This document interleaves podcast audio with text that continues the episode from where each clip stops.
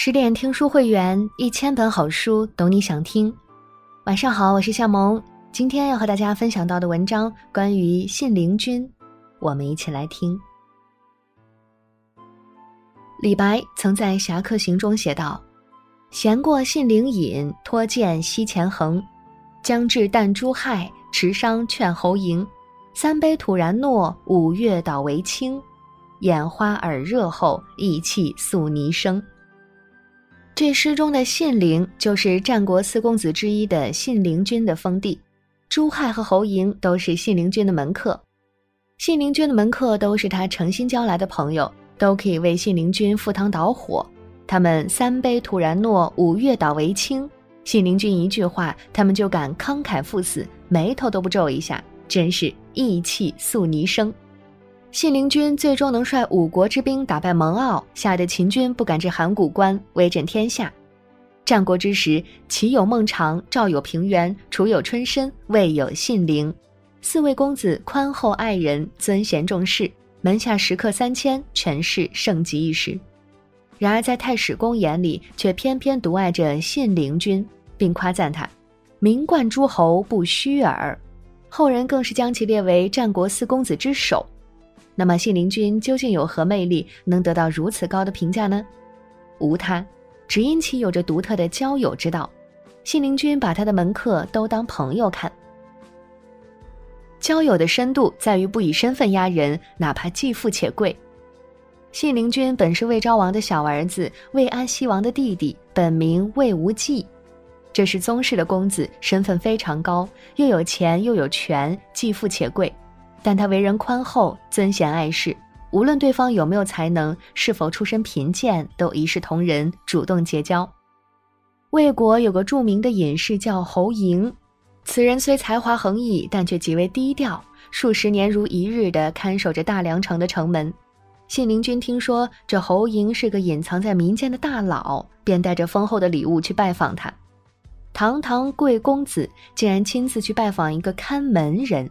这在当时算是一个爆炸性新闻，就连信陵君自己也信心满满，这次给足了侯嬴面子，他一定非常愿意投到我的门下来。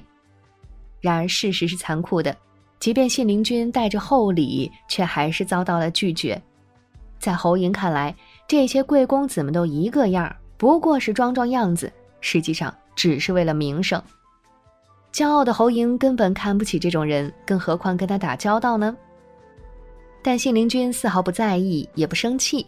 他选了一个黄道吉日，大办宴席，广邀宾客，一时之间群英荟萃，热闹非凡。然而，就当大家坐定准备开席时，却发现主人信陵君不见了。信陵君亲自驾着马车，空着最尊贵的位子去迎接看门人侯嬴了。侯嬴这次倒是没有拒绝，而是整理了一下身上的破衣服。毫不客气地坐上了马车，让信陵君给他当司机，而且颐指气使地对信陵君说：“我还有个朋友在市场卖肉，你带我去找他吧。”信陵君恭恭敬敬地把马车开进市场，眼睁睁地看着侯嬴下车去找朋友朱亥聊天去了。这两个人聊得忘乎所以，似乎完全忘记一个名门公子还在旁边等他们，也忘记了。贵公子待在菜市场是有多违和？信陵君在闹市等待侯嬴的举动引起了百姓的轰动，信陵君的属下也都很不满意，低声骂侯嬴。侯嬴本以为信陵君会不耐烦的离开，但让他意想不到的是，信陵君并没有丝毫不悦，反而耐心恭谨的等在一旁。当时所有的达官贵人都不敢动筷子，一直在等着信陵君开席。信陵君却将侯嬴请到了最尊贵的位子上，还当着满堂宾客的面夸赞侯嬴。在座的人都被信陵君这个举动惊到了，心里都在说：一个看门的老头有什么了不起的，值得这样对待？信陵君却神色如一，为侯嬴敬酒祝寿。侯嬴最终为信陵君出谋划策，慷慨赴死。他之所以愿意把命交给信陵君，并不是因为信陵君的富贵身份。也不是贪图他有钱有权，他敬重的只是信陵君对他的诚心。有一句谚语是这么说的：“能打动真心的，只有真心。很多人不理解信陵君为什么要放下自己的身份和骄傲，去寻求有才之士的帮助。但这些人不知道的是，名士并不会为金钱或名利打动，能打动他们的只有真心。最重要的是，当侯嬴带信陵君去菜市场看猪亥时，侯嬴一直在观察信陵君的神色，而信陵君色终不变，从头到尾态度都是一样的。侯嬴看重的始终是信陵君交友交事的态度，他并不会因为自己身份高贵而藐视贫困，也并不会因为出身问题而忽略别人的才华，他始终用谦逊的态度对待每一个人，这并不是作秀，而是他的交友哲学和人生态度。交友的长度在于仁义相帮。战国末期，秦国一家独大，并持续发动东晋战争。其他诸侯国凭借自己的能力，压根儿不能和秦国对抗。面对秦国的威胁，诸侯国们纷纷找援助，只为守望相助，保全国家。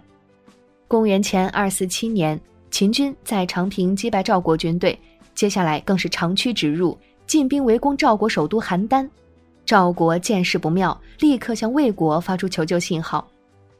赵魏两国本就唇齿相依。加上信陵君的姐姐恰巧是赵国公子平原君的夫人，于是魏王决定派十万军队支援赵国。但大军出发后没多久，秦国的使者就来了。秦国使者趾高气扬地对魏王传达了秦王的命令：赵国灭亡是迟早的事，你若敢去救赵国，下一个灭亡的就是你魏国了，你看着办吧。秦国狠话一出，魏王顿时就怂了。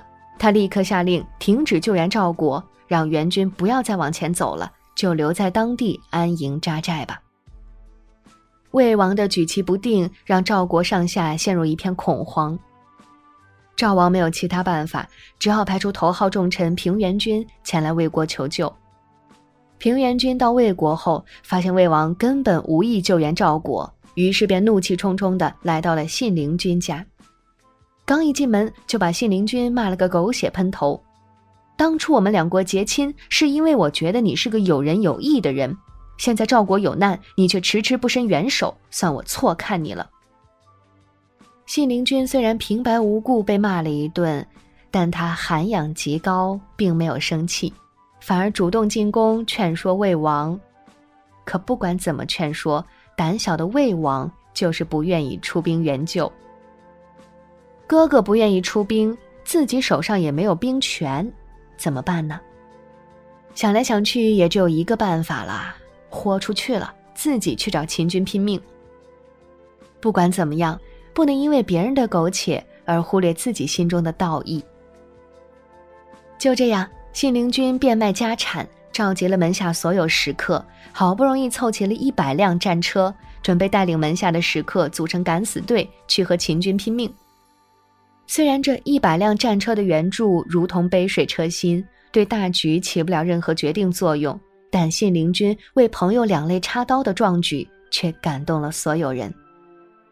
唐代诗人王建曾说：“君子报仁义，不惧天地清。”保有一颗仁义良善之心，面对强者不惧权威，面对弱者全力相帮。司马迁最赞扬信陵君能急人之难。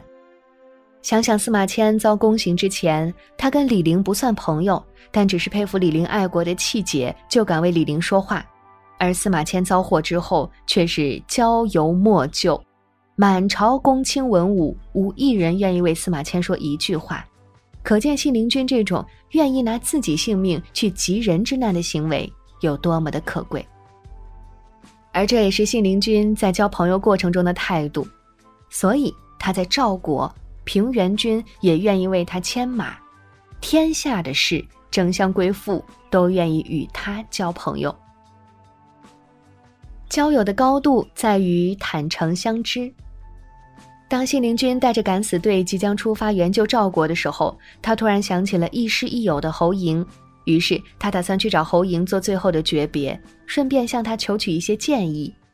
但当信陵君对侯嬴说了来龙去脉后，侯嬴只是淡淡的说了句：“那你自己保重吧，我就不跟你去了。”本以为自己将要远离，侯莹能给些实质性的建议，再不济也说些勉励的话呀。但看着眼前如此冷淡的侯莹，信陵君只好样样不乐地出发了。走到半路，信陵君还是忍不住心中的疑问：我平时对侯莹这么好，但我准备去战场，他却对我这么冷淡，我是做错什么得罪他了吗？越想越不对劲儿。于是他决定找侯莹问清缘由，而侯莹好像知道他会回来一样，一直在城门等着他。当再一次见到风尘仆仆的信陵君时，侯莹笑了。他知道以信陵君的性子肯定会回来，更何况他不忍心看着信陵君白白去送死，于是便献上一妙计，窃符救赵。要想解救赵国，单单靠信陵君的私人武装是远远不够的，必须要有魏国的主力大军才行。而能调动魏国大军的兵符，一般是放在魏王卧室里的。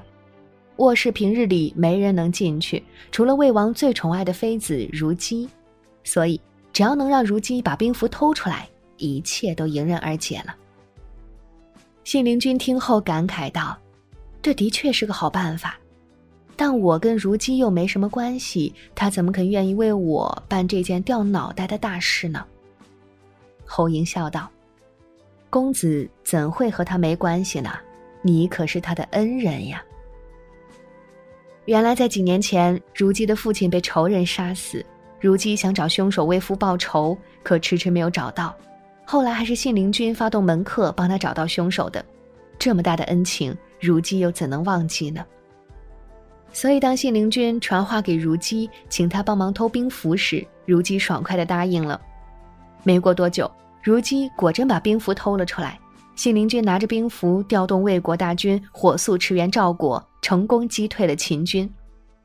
侯嬴献策，如姬窃符，信陵君此次成功援救赵国，离不开众人的冒死相助。能有那么多人愿意为他赴死，只是因为。他平时对别人仁义相助，全力相帮。在这过程中，信陵君和他的朋友都出现了一些误解，但他们都可以立即坦诚交流，心中的疑问和诉求也可以说清楚。为了同一个目标，很快解决了问题。士为知己者死，女为悦己者容。李白说：“相知在急难，独好亦何益。”我们日常生活中和朋友相处时，总会出现一些问题，既不会像信陵君对侯嬴那样直接说出心中疑问，也不会像信陵君那样对如姬直接说出诉求，而是躲躲闪闪，暗中揣测朋友的心理，让好好的友情不能相知，反而相隔。这就让交友的高度大打折扣，那朋友也就马马虎虎是个表面朋友了。